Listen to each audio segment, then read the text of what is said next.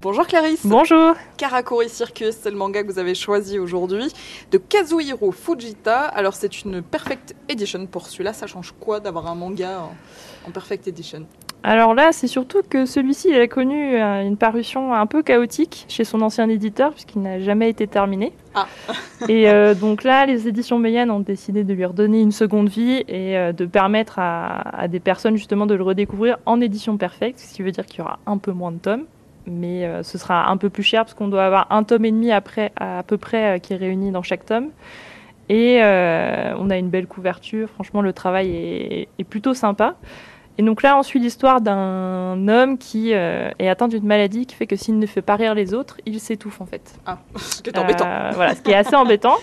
Et du coup, il va croiser la route d'un jeune garçon qui vient d'hériter d'une véritable fortune. Et du coup, tous les membres de sa famille essayent de le supprimer. Donc il va essayer de tout faire pour le protéger et euh, en faisant ça, il se dit bah, si j'arrive après à lui redonner le sourire, à lui redonner l'envie de rire, mais en même temps il va me garder en vie.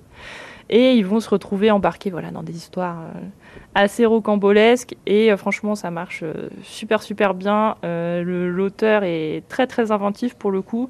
Là ce que je vous ai raconté ça résume les trois premiers tomes et après on part carrément dans autre chose. Ah oui Ah oui, donc pour vous dire, je, je ne veux pas spoiler mais c'est vraiment vous n'êtes pas prêt. Il peut y avoir une certaine frustration alors si ça n'a pas été publié ah, oui. avant. Euh. Moi je sais que c'était une série assez de niche mais que la plupart des gens qui la suivaient étaient vraiment très très frustrés de ne jamais avoir lu la fin ou en tout cas d'avoir attendu des fois des années pour avoir un tome. Euh.